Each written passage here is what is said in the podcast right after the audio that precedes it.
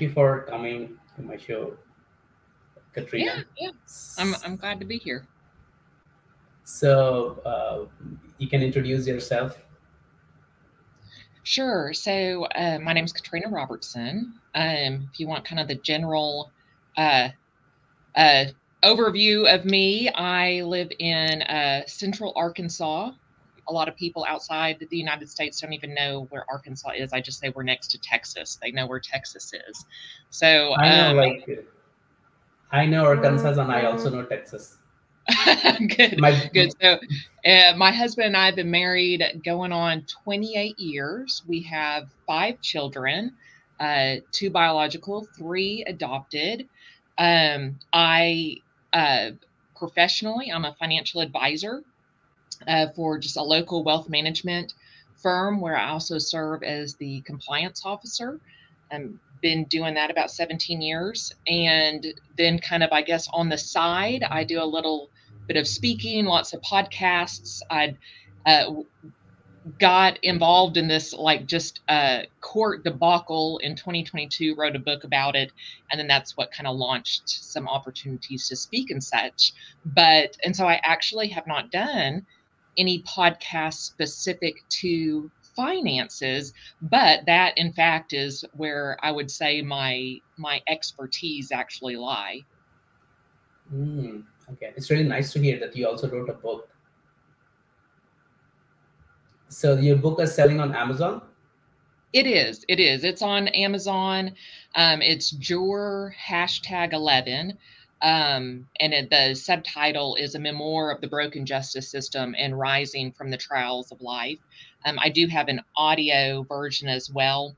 Full disclosure in that uh, I recorded it myself.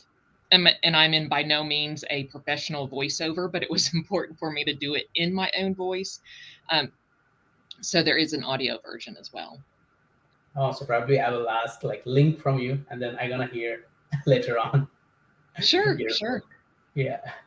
So uh, regarding the finance, so what kind of like normally when you get the clients, so usually what kind of challenge they face in finance? What kind of challenges clients face in finance? Well, you know, so the majority of uh, the biggest bulk of our practice is like retirement planning, you know, helping clients uh, get to where that they can retire comfortably and then not, you know, hope, you know, one of the biggest risks is that they will outlive their money. Um, and so trying to um, circumvent circumvent that and make sure that they feel um, comfortable to be able to retire and they're not going to outlive um, their money. So the biggest challenge, especially right now, you know, I, and I don't know how it is, um, you know, in, in Canada or um, other places, but for the United States, one of the biggest challenges is inflation. Um, you know, inflation, the, the cost of living has significantly outpaced uh, income growth. And so it used to, you know, just in the the 17 years that I've been doing this, uh, it used to be that the average percent of a person's income that went to things like food and housing, the necessities, uh, took up a much smaller percentage than it does now.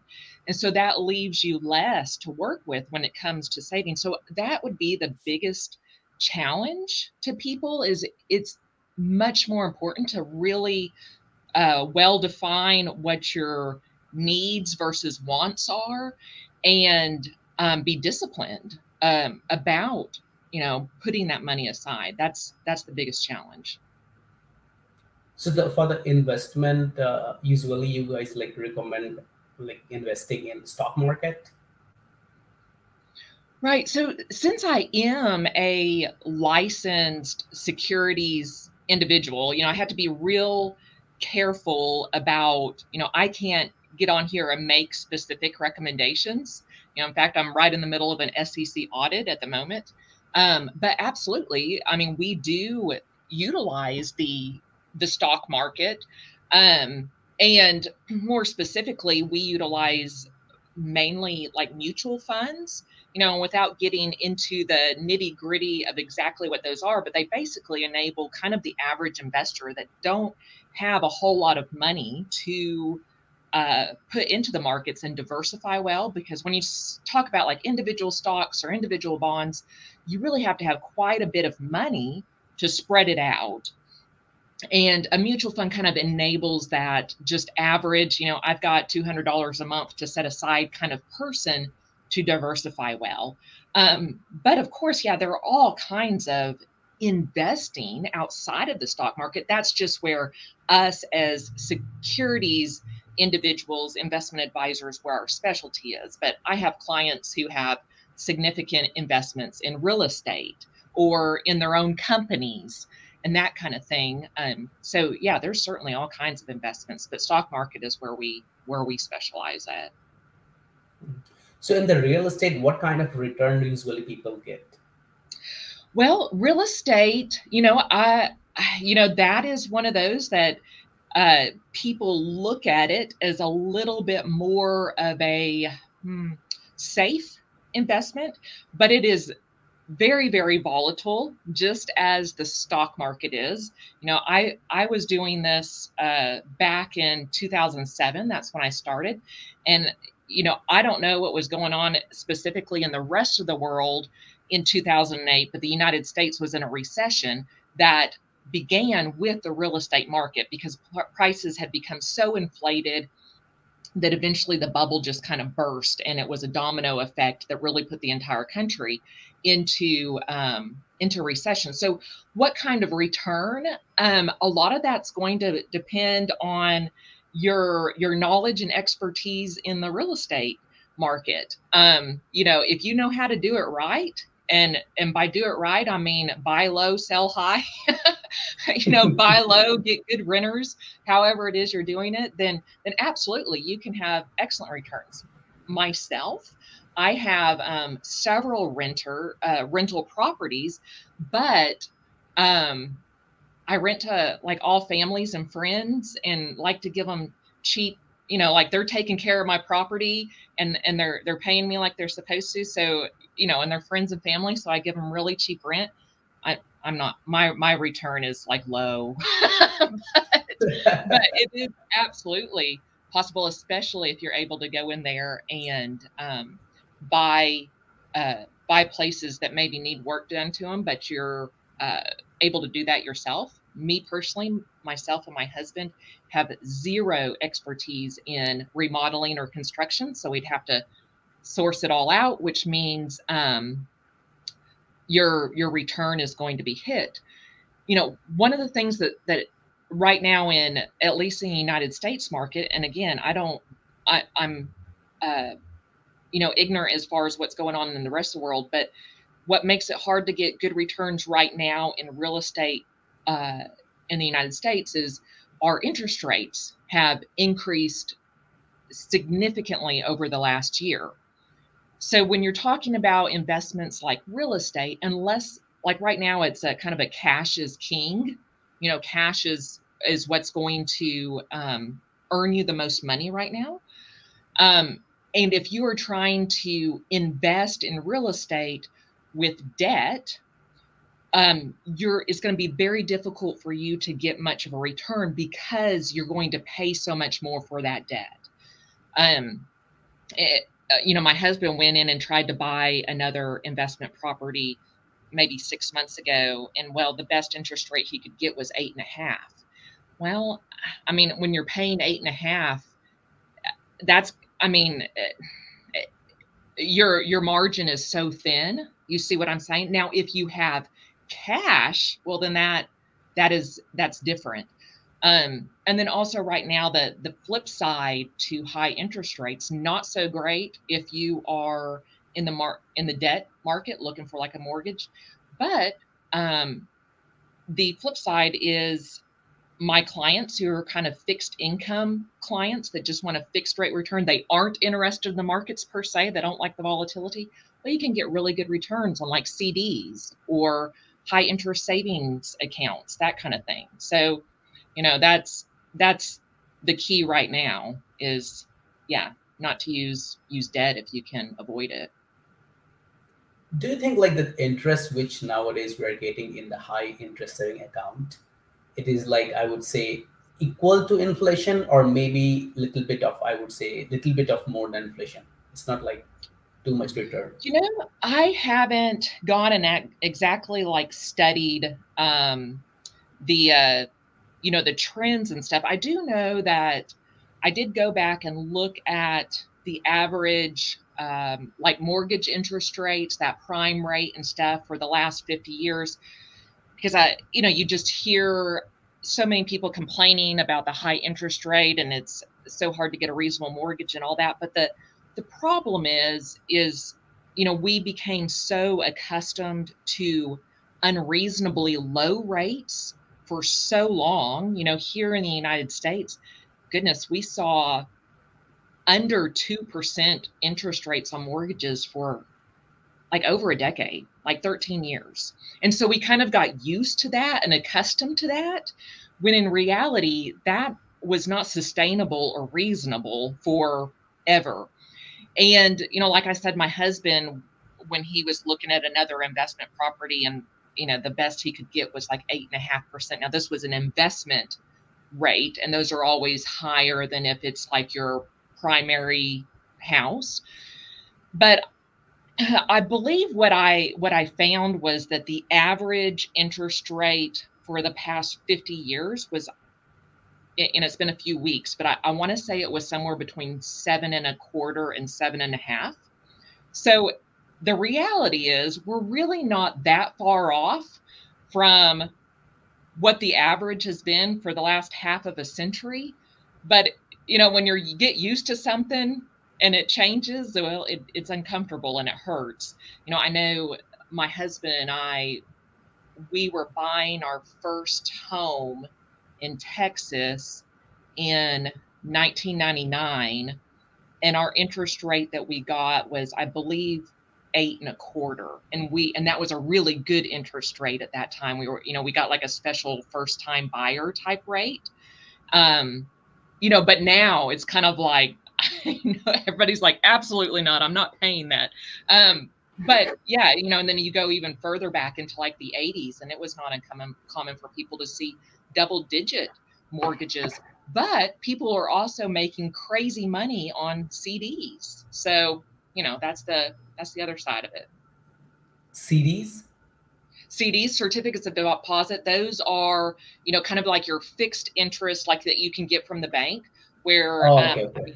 you know, like where you, and, and they usually, you have to hold them. They have them for different maturity periods. The average is like a year. I usually get them for like four, six months, and they, they pay you a stated interest rate until they mature. Right.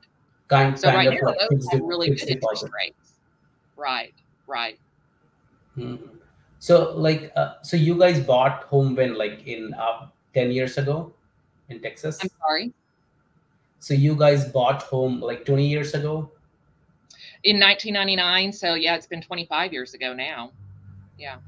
yeah so that time the situation was really good right Yeah. Well, it, uh, uh, you know, we, we thought eight, eight and a quarter was a really great interest rate. Of course, then once we got into like 2010 and stuff, you know, like right now, our our interest rate on our mortgage right now is I think 1.9. you know, it's like we will never refinance that mortgage. You know what I mean? It just won't happen. I agree. Like here in Canada, nowadays it's like skyrocketing. It's near about six to seven percent because the inflation Mm. is really bad here as well. Yeah, so it so it's the same way there, huh? Yeah, I wasn't real sure. I'm um I I won't even try to act like I have a, a good grasp on world economics. I I I struggle with with just what's going on around me most days. Uh, okay, okay. Actually, my brother he lives in Texas, so that's Oh why yeah. I, I usually compare. Yeah. Yes, yes, yes. So like, so suppose uh, if if there's a like normally the clients they normally do nine to five job, right? hmm So how they should budget their income like every month? You know, so um, you know, if you want to just talk about um, you know, just general rules of thumb, You know, we use all kinds of general rules of thumb when we are doing financial planning and stuff. You know, at a minimum, people need to be putting aside at least 10% of their income for what we call that that retired person. You know, like 10% of it is going to pay yourself for when you're retired. So that's kind of a, a, a place to start. Um, you know, but we can't, we also can't just jump straight to um, retirement uh, planning. We have, um, you know, kind of like this peer, this financial pyramid. We have to look at like as far as here's what's at the bottom, and the most important. You know, at the um, at the bottom is going to be, um, you know, making sure you have like enough cash reserves. Like you want enough just cash in the bank, like emergency money. Um, and again, going to like a rule of thumb, uh, it's going to be like somewhere between three and six months worth of living expenses. So say your living expenses each month or are 3000 a month. If you have a steady income, like you're an employee that gets like a regular check, then three months is probably a little bit safer. So that'd be, you know, maybe nine to ten thousand dollars just in the bank. No, it's not earning a whole lot, but you also don't have the risk of it dropping and you can get it out at any time if you need it. If you are a type of uh, maybe commission or sales type individual where your income fluctuates greatly, or maybe you're in a industry where, yeah, I mean, you can, yeah, you know, here in the United States, like if you work in like the oil industry, I mean, you can be making tons of money one month and lose your job the next month. So you may want to closer to a six month buffer in there.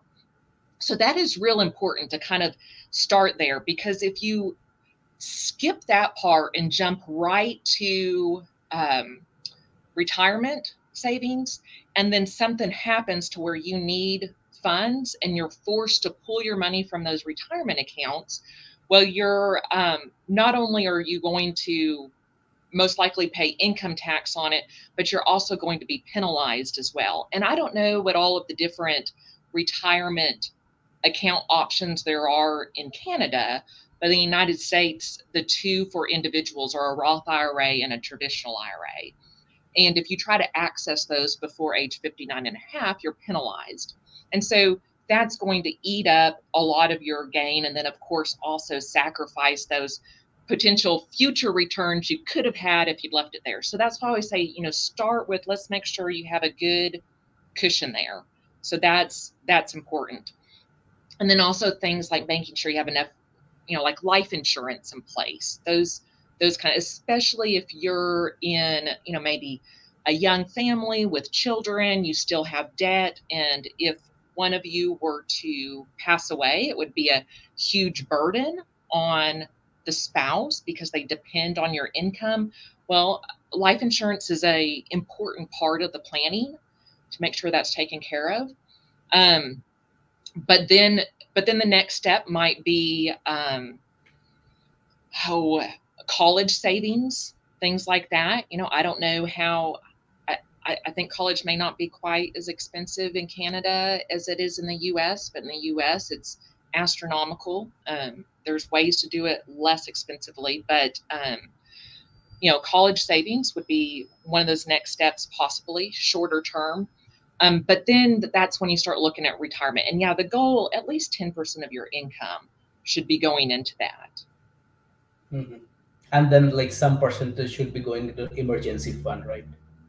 Right, right. You know, and I, you don't want to become too cash heavy. You know, I, I do have some clients where, I mean, they just, you know, I've got some that, you know, they they don't believe in emergency funds. They kind of just fly by the seat of their pants, whatever. That's you know what, whatever suits your your boat. Um, but then I've got other clients where it's like if they don't have a hundred thousand dollars in the bank, they don't sleep well at night.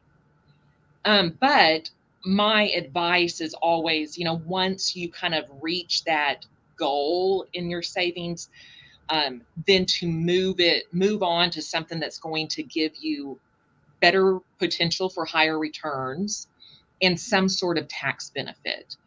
Um, and if you have all, you know, say you you're you've been able to get yourself in a position where you have that uh, emergency fund established.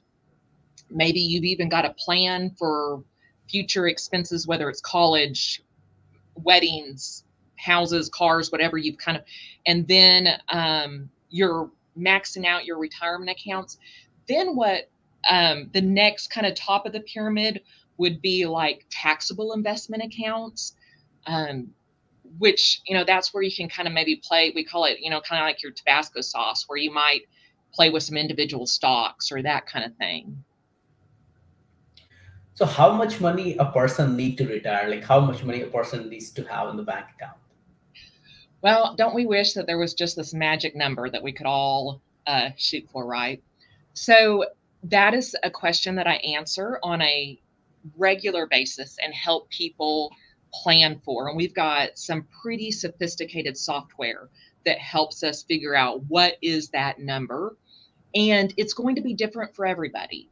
You know, but what we look at is when I'm trying to figure out, help somebody figure out how much do they need. Um, the first question I'll ask is how much money will you need to meet your monthly expenses in today's dollars in retirement. So if you start thinking, okay, well, I should have all my debt paid off, and okay, I, I should need $2,500 a month in retirement in today's dollars, of course. So we, we take that number and then we say, okay, well, when do you plan on retiring? Well, in, in the United States, um, most people are kind of forced to hang on to age 65 because uh, at age 65 is when you qualify for Medicare, like the the government's mm-hmm. insurance. Mm-hmm. Most people get their medical insurance through their employer, and it's so astronomical to pay for it on your own that they usually have to, uh, you know, at least one of the spouses has to continue working until they get to age 65 where they can qualify for Medicare. You know, but maybe you're somebody that's like, you know, I I plan on working longer or let's i've helped a lot of clients where there's kind of a little bit of a loophole uh, with employer plans where you can actually start taking money out of them without penalty at age 55 so they're like you know what? I want to try to take advantage of that and i want out of this rat race at age 55 so we plug in there this is when you want to retire then and then we look at what their projected social security benefits are going to be. So, United States Social Security is what you pay into all throughout your working years that and then the government then pays you an income that's based on um, your earnings while you were working and stuff but you know there's um, the the program has uh, deficiencies and there's lots of arguments on for how much longer is that going to be sustainable?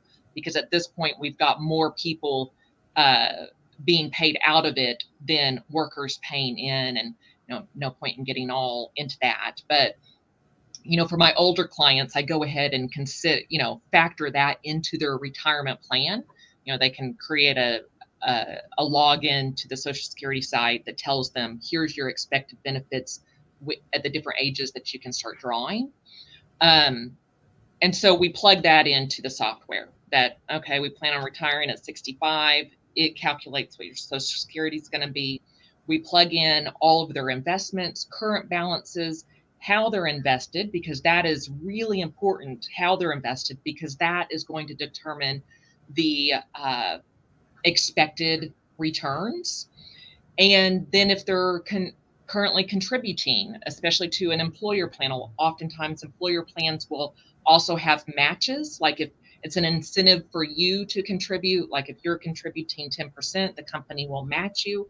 We always advise clients to take advantage of that match. That's free money. Um, so unless you're just upside down in revolving credit card debt, put your money into that employer plan to capture that employer match.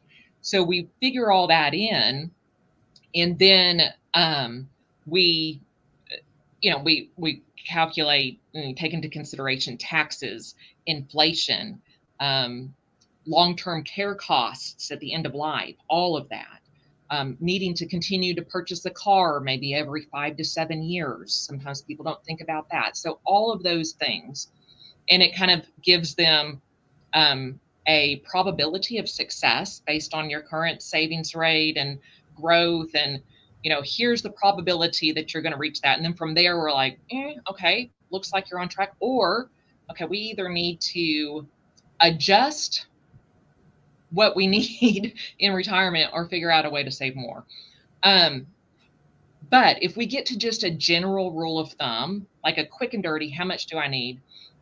So the kind of uh, recommended withdrawal rate from an account to where you shouldn't have to ever worry about outliving it is 4%.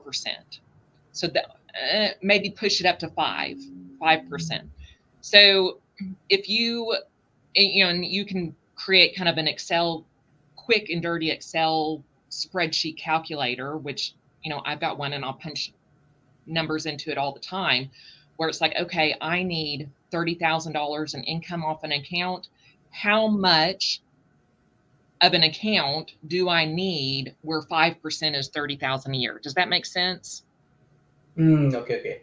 You see what I'm saying? Like, you know, or if I'm looking at a, a, a client and, you know, um, and I'll just pull up my little calculator real, real quick here. Say they've got 700,000 in account. If we look, mm-hmm. I'll do four and a half percent. Four and a half percent of that, well, I was almost spot on, is 31,500. So if you've got, so if that is what you're aiming for, that much of a withdrawal rate, if you divide that by 12, that's 2600 a month. If that's what you're looking to pull out of an, out of an account, then um, 700,000 is what you would be aiming for to have. And so then we look at, well, how much, depending on your biggest asset in investing is time. When I can grab these, when, I, I love it when I can get a hold of like a 20 something year old and show them uh, what just a small amount of investment does over 40, 50 years, it, it blows them away. I mean, they can be a millionaire easily with the right, cost right. of a cell phone.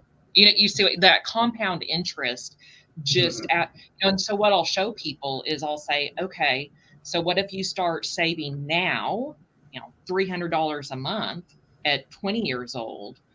Um, what you'll end up with but then what if you say, you know, I really can't swing it right now. I need to, you know, I'm getting ready to get married and all that. Say you wait 10 years. So then I cut 10 years off and it absolutely astonishes them every single time the drop in what they have at the at that same age. And I explain to them the reason for that is because you're cutting off the deposits that would have had the most time to grow right. is what you're eliminating.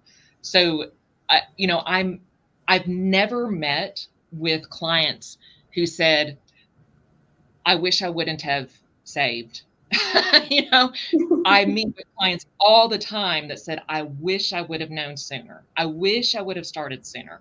All the time, you know. Um, another uh, like Excel spreadsheet little PowerPoint thing I have that just blows people away all the time is to illustrate uh, dollar cost averaging. Are you familiar with that term?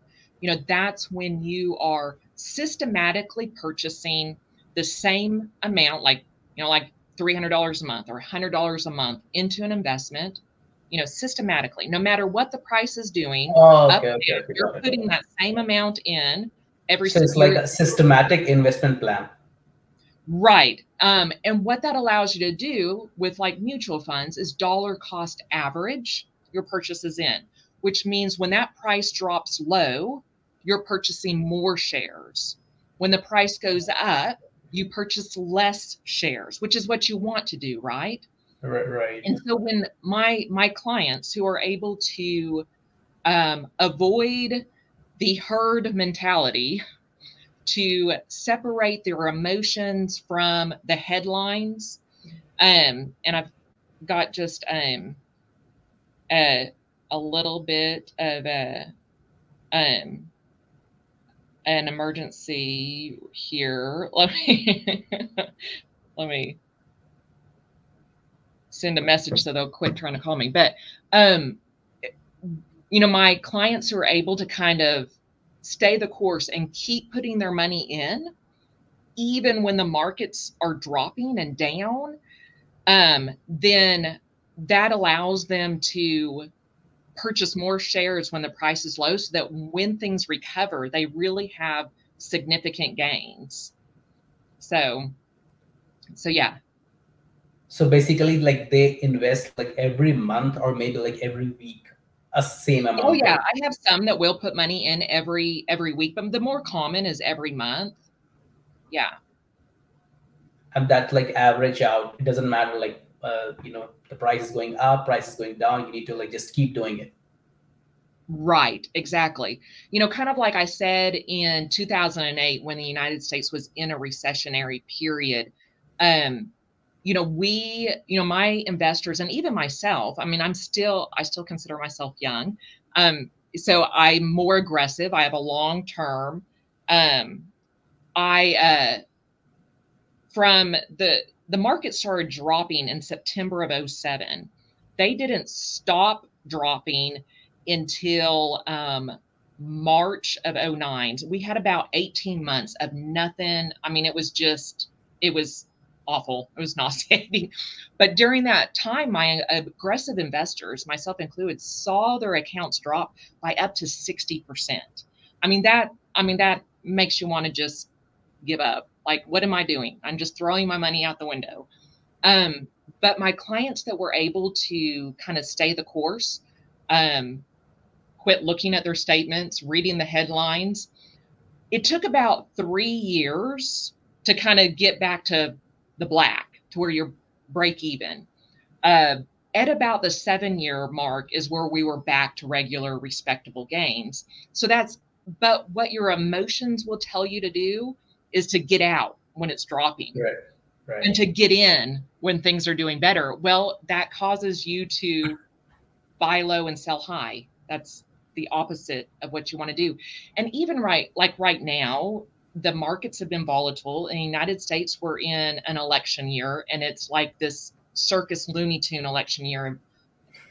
You know, and and so people are understandably um, like nervous. Um, they don't really know like what's going to happen, but every single time things are a little bit crazy, it's like sure the circumstances are different, but it, we've been through other uncertain times as well. You know, it's kind of like there's nothing new under the sun. Um, you know, and I'm kind of like, you know, my my kind of doom and gloom clients that are like um, certain of total economic fallout and um, everything's going to fall apart. You know, we need to go buy gold, whatever. Um, I'm like, eh, I mean, if we're told, talking about total economic collapse, I don't think anybody wants your gold either. Uh, you know, I just, you know, get you some chickens and a cow and some ammunition. You know, I, I don't know. I don't know if things get crazy like that in Canada. No, no that's right. That's right. No, because like you know, if, if there recession or some economical like ups and downs happen in states, then directly also impacts Canada. yeah. yeah, yeah so so like uh, so do you also have clients who are like you know super rich maybe like millionaires and billionaires I wouldn't say billionaires. I mean, I've got some millionaires, but no yeah, billionaires. Yeah, billionaires. Yeah, billionaires are anyway like there are very few billionaires, I think, in the world itself. What what was that? No, I'm telling like there are like very few billionaires in the world itself. Oh, oh yeah, absolutely. Yeah. I mean, there are um you know, I mean, they're out there, but, um, but, uh, yeah, I don't, I don't have, but I mean, really, I mean, even millionaires, I mean, goodness, if you talk about the whole entire world, I, I think if you're making over 50,000 a year, you're in the top, um, the top little 3%, you know? Yeah, right. So like, if, uh, so, so what kind of mindset they have, how they like become millionaires when you talk to them, what what do you feel like a difference between normal people and them um you know one well i, I will I'll, I'll, kind of um i'll say that our our company specifically um you know we we are a, a Christian company, and so we attract our clients kind of have that mindset as well. Um, in that they feel a very big responsibility just to be good stewards of their resources.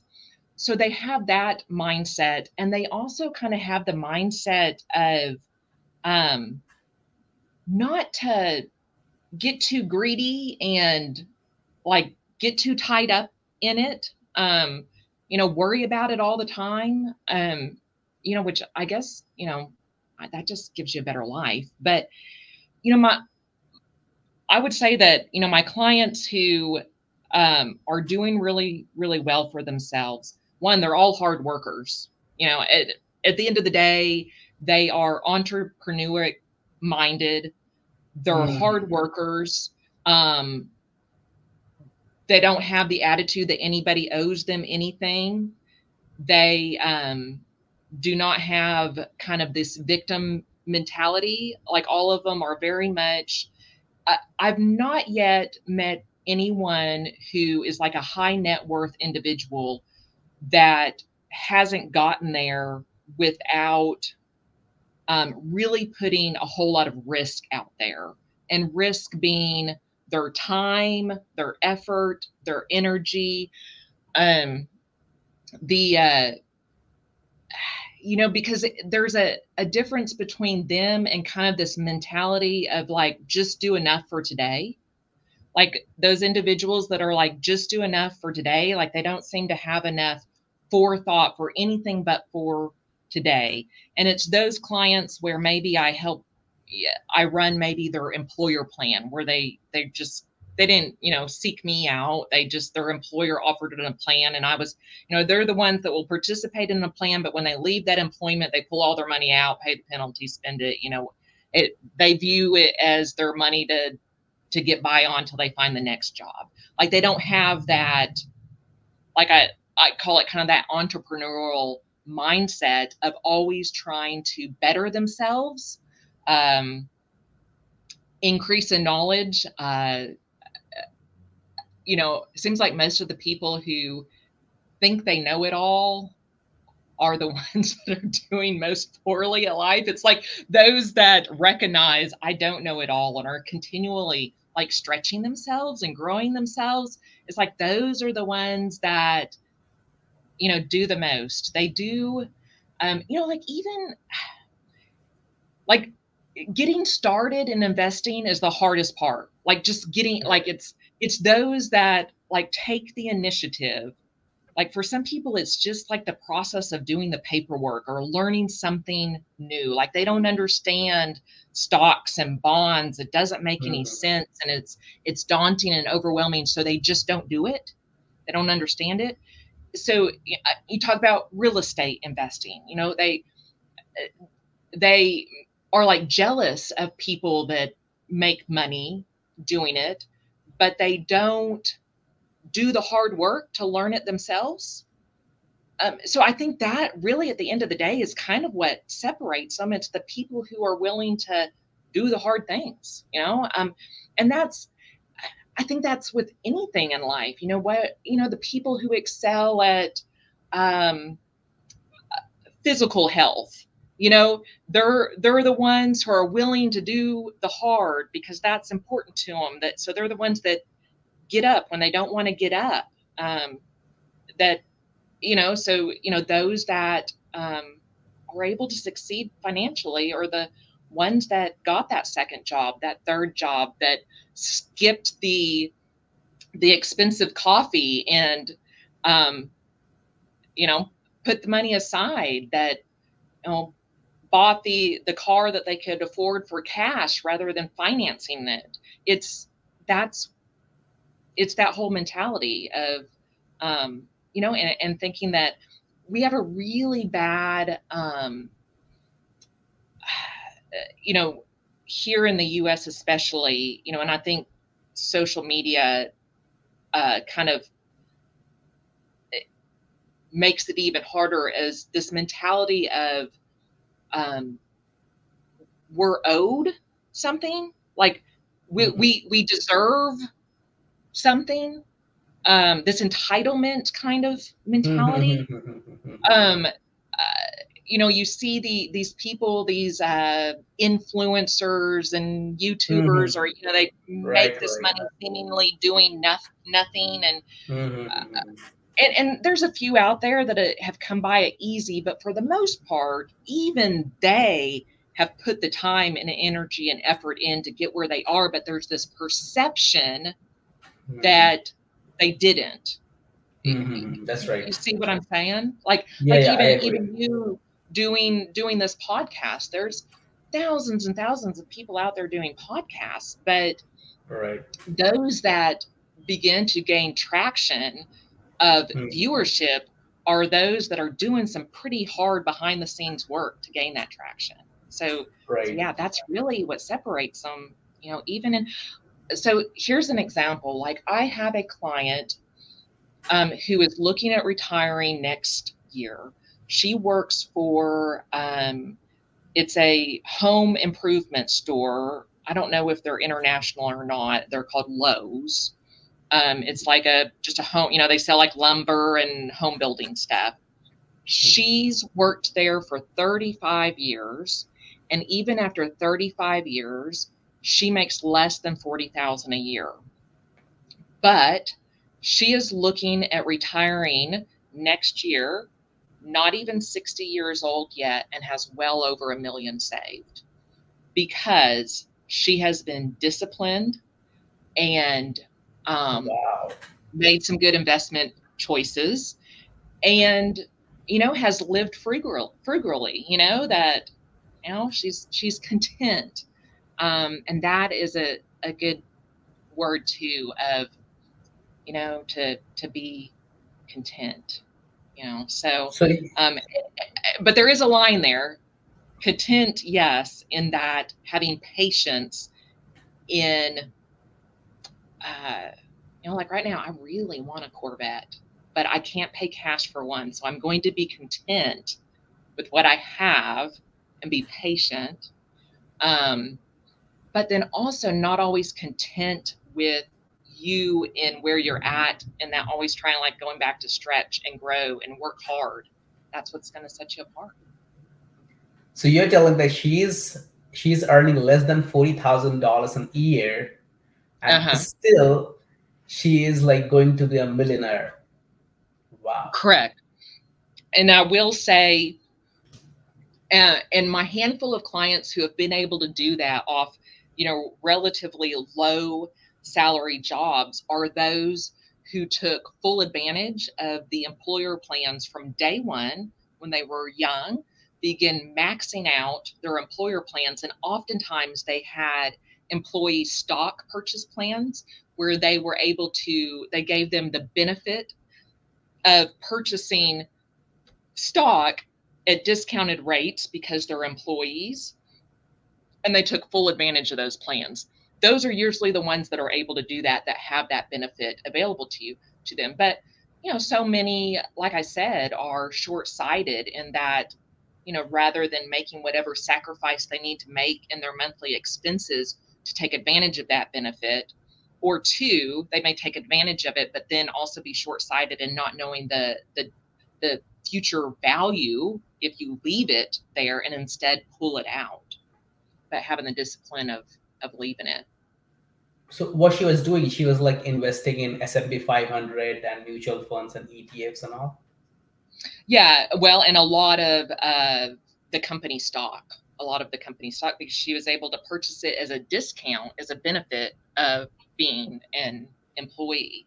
Um, you know, so it it it worked out well for her. Now, a, a key is, you know, one thing I've advised her over the years is, you know, yes, that's worked out well, but let's not leave you all in this one stock. Let's get you diversified because yes, it's done great for you, but um, you know, it a, a well established, strong company, uh, at least it can be perceived that way, can um, uh, you know go under a, a, overnight and and you lose everything. So you don't want that much risk tied up to one. So like you guys were. Uh giving them suggestion or she was like good at picking stocks well um well she was investing in the stock of the company she was working for. Oh, okay. Right, right, right. So, um, you know, yeah, no, that was her only option as far as stock that, you know, she didn't have any other options. It was only the option of the company stock. But, you know, for the most part, when you talk about over a time span of 35 years, just about any company that has, especially a larger company that has been in existence that long, over 35 years, I mean, there's not too many that you're not going to see pretty substantial returns over a 35 year period, especially when you add into it um, buying at a discount. Mm-hmm. I agree. But actually, you know, like even if sometime uh, it happens with me, like you know, I see like Walmart. I know Walmart is a good company. It's not going to close in like maybe next twenty years. But still, investing in that, I feel kind of scared if I wanted to invest in a good amount of money. Maybe two hundred dollars, it doesn't matter. Three hundred dollars doesn't matter. Sure, sure, but if, sure. Well, so and so, like you've got like the the large growth and large income stocks. You know, like um, you know, you've you've got those like like Walmart where they've been around a long time. They're a good, solid company. I haven't researched Walmart. They probably pay dividends, decent dividends. I'm mm. not sure. Um, you know, those are the ones where you kind of you put your your money in there and you kind of you don't expect huge volatility. Um, you know, I have some clients that are interested in those dividend paying stocks. You know, and then you've got the other large companies where, you know, they're they're kind of like those growth ones where maybe they're right on the verge of um, getting a new patent out or research and development or getting ready to expand more. Like Tesla. We call them kind of like our our home run kings. You know, your home run. You know, I don't even know if they do baseball in Canada, but your your home run hitters are also the biggest strikeout kings, where you know you have the potential of really the the stock price taken off or striking out, you know? so, mm-hmm. again, you can't separate risk and return. You just, you know, it, would be awesome to have uh, high potential for high returns um, and no risk, but it doesn't exist. It, it, it just doesn't so how to like get out of the mentality that you know like even if you know that okay walmart is going to perform well costco is going to do well in future because they are such a big giant but still like people are like scared of putting you i would say like good amount of money in that. So suppose if you tell me like put maybe $20000 then i'll be like no no it's like you know even if we know like yeah. You know and so like i said you know i treat you know i tell my clients to kind of treat individual stocks like tabasco sauce. They're your your play money kind of. Now now i you know you can create a well diversified account using only stocks, but you really need at least $100,000 in the account to diversify among all the different asset classes using stock. Um, but otherwise, if you're just wanting to kind of dabble here and there, where it's like the market drop, you know, like uh, when COVID hit, you know, we had like this huge, immediate, like just overnight drop in the markets. Um, awesome time to go in there and grab some stocks because it turned around and came right back up almost immediately. Had a lot of people think that they were these uh, stock market geniuses. No, they just got lucky. But um, so um, I so that again, this is just a rule of thumb. I my clients who want to like kind of dabble in st- stocks, I try not to. I, I caution them to not have more than 10% of their portfolio in any one stock. You know, so if they've got a hundred thousand dollars, I, you know. I, I, don't don't put more than ten thousand in. Mm-hmm. I, I say in stocks in general, especially just one stock. So that's kind of my my rule of thumb. Um, you know, but if somebody's willing to to, they just have to understand the risks they're they're taking on. You know, if I've got a, a client that has tons of cash reserves, they've got plenty of income and uh, you know, I mean, then fine, sure, whatever, you know, roll the dice. Um, but it, you know, if I've got a client who is in retirement, they're depending on this account for income, and they've heard about some stock that's supposed to uh, have 200% return this year and they want to put all their money in it, I'm like, ooh, let's, you know, let's hold, let's pull the reins back here. Um, and you know, you're you're not in a position to take on that kind of risk. You see what I'm saying? And so so yeah, you have to kind of understand a particular individual's both their personal risk tolerance level and what their objectives and time frame are. Mm-hmm. Okay. So my, my last question is uh, what we should like suppose if I wanted to retire early, then I need to have a growth portfolio, right? Yes, yes. Right. Yeah, yeah. Well, and and start early. Start early. Yeah. Um, you know, and I even go so that if your risk tolerance can handle it, then I I go aggressive growth. You know, like I said, that's where I'm still at and where I was out at, you know, back when we went through a recession, you know, I saw a 60% drop in my accounts. That hurts. I don't care I don't care how little or much you have that that that hurts. So you've got to have that tolerance to kind of uh, take a deep breath and hold on. so do you think like investing in ETF um I can retire early by investing in ETF or mutual funds?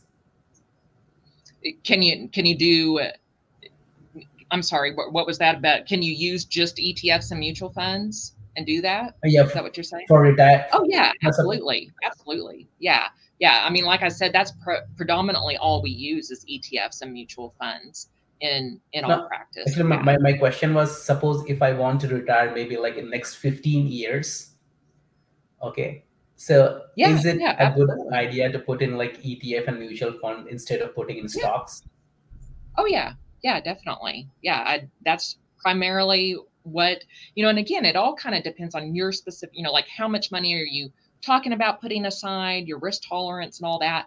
But yeah, it's certainly you know, and ETFs are you know very similar to to mutual funds, and that's really kind of the direction more and more investors are are going because uh, they trade like a stock and the costs are a lot lower um, but they just like a mutual fund, allow you to kind of diversify with smaller amounts of money. So so yeah, they're they're a great option. Okay, so means there is a possibility that a person can retire even if putting in like ETF mutual funding oh, yeah. for ten to fifteen years. Yeah, just uh, just so long you're putting in enough and and you know what the you know what your goal is and and what you need to be putting aside to reach that goal. Oh, okay. And uh, there, there's one, one more question I forgot to ask. What what's your take on rent versus buying? You know, some people they tell like, okay, it's better mm. to rent, you know, a property. Right, some right. Some people think, no, no, you should buy, you know, and pay mortgage. Yeah, you know, so you know that's a, a, a tough one right now with how the market is, especially here in the US, because, you know, one, like we already talked about, interest rates are higher. But uh, renting costs the have increased um, so substantially that it's still gosh it, it still makes pushes you towards buying even with the higher interest rates. You know most of the time um still even with the higher interest rates and stuff if you can if you really believe that you're going to be at a location for at least 2 years it seems 2 years is kind of that that spot where it begins to make more sense to buy. If you're going to be there at least 2 years then um, then most of the time it makes more sense to buy something. Um, you know there are some pockets in the us though where real estate is just so out of control. Um, lots of places in in California, in Colorado, where I'm the average person. I mean, it's a pipe dream to own a house. I mean, it, it, you you pay half a million dollars for a trailer. I mean, it just doesn't make sense. Um, so if you're in those areas, well, um, then yeah, it, it just may not be a reality. But most of the time, um, because just like the stock markets, yes, they go up and down day to day. Over the long term, they go they go up. You know, it's it's kind of you know like this. uh, real estate is really kind of the same way and i tell people all the time you know when they when they get kind of freaked out when they open up their account statement and they see their their value has dropped i have to you know and they say i lost $10000 this month and i have to say eh, only if you sell have you lost that $10000 right now it's just a paper loss like it's a loss in value you haven't so I, I always try to correct their their word when they say I lost X amount of dollars. I was like, uh, you lost some, you still own the shares, right? Okay. So I, I compare that to real estate. Like if you were getting a monthly statement on your house value, I think you could relate a little bit better. Like say you go and you pay a hundred thousand dollars for your house at the top of the market. Six months later, the housing market drops and your statement comes in for the value of your house and it's saying it's only worth 60,000 now. You don't freak out and say, "Oh my gosh, I better sell my house immediately." I, you know, the the rational person is like, mm-hmm. "Geez, that right. sucks. I'm glad I don't have to move or anything right now because everybody knows it's going to come back up." You, know what I mean? It just it, it will over the course of time. It's going to come back up.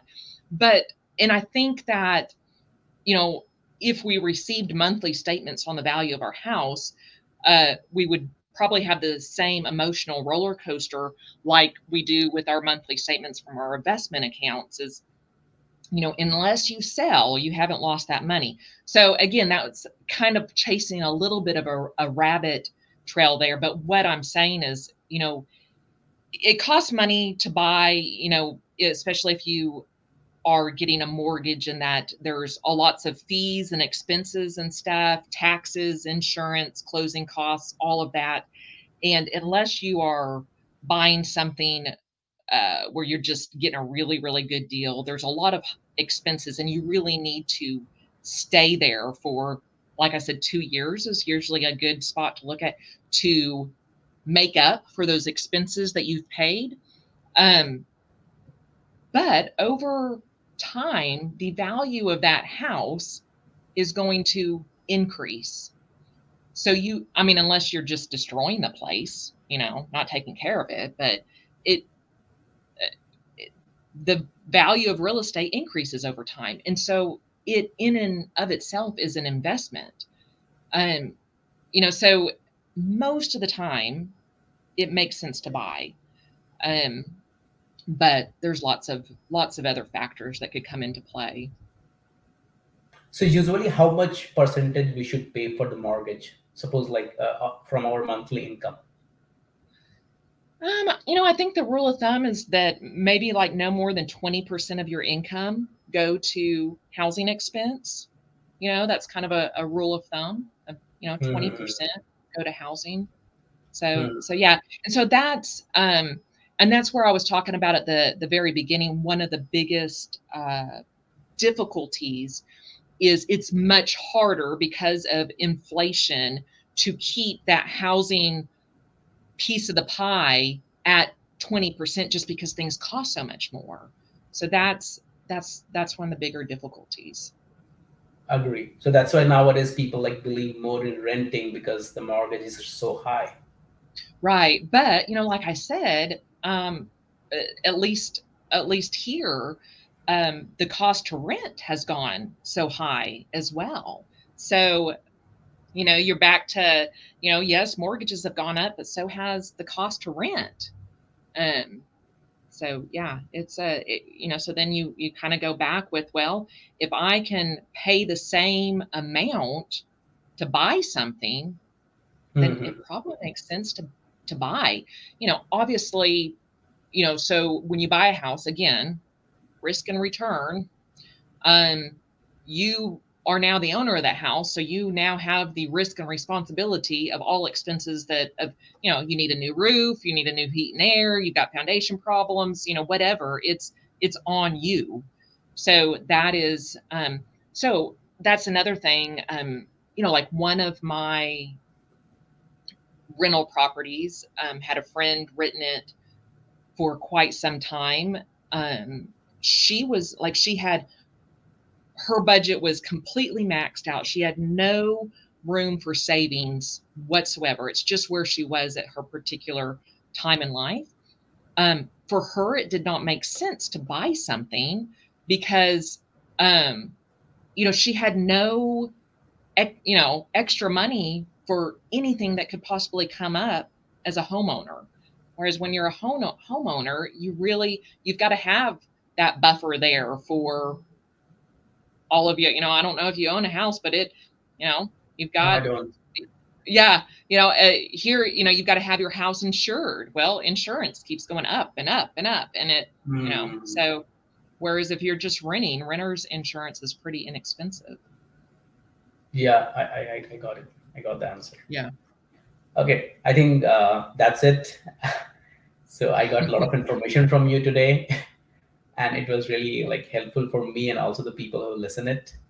Well, good, good. Yeah. Well, well, it was good, good chatting. I always, you know, like I say, none of my podcasts have anything to do with finances, but I mean, this is where I feel the it's the realm in which I feel the most comfortable talking. I just can't, um, you know, being a licensed securities person, I can't offer like specific investment advice when it's kind of going out in a broad sense. But if somebody wants to give me a call and talk about their specific situation, then I can kind of get into more specific recommendations.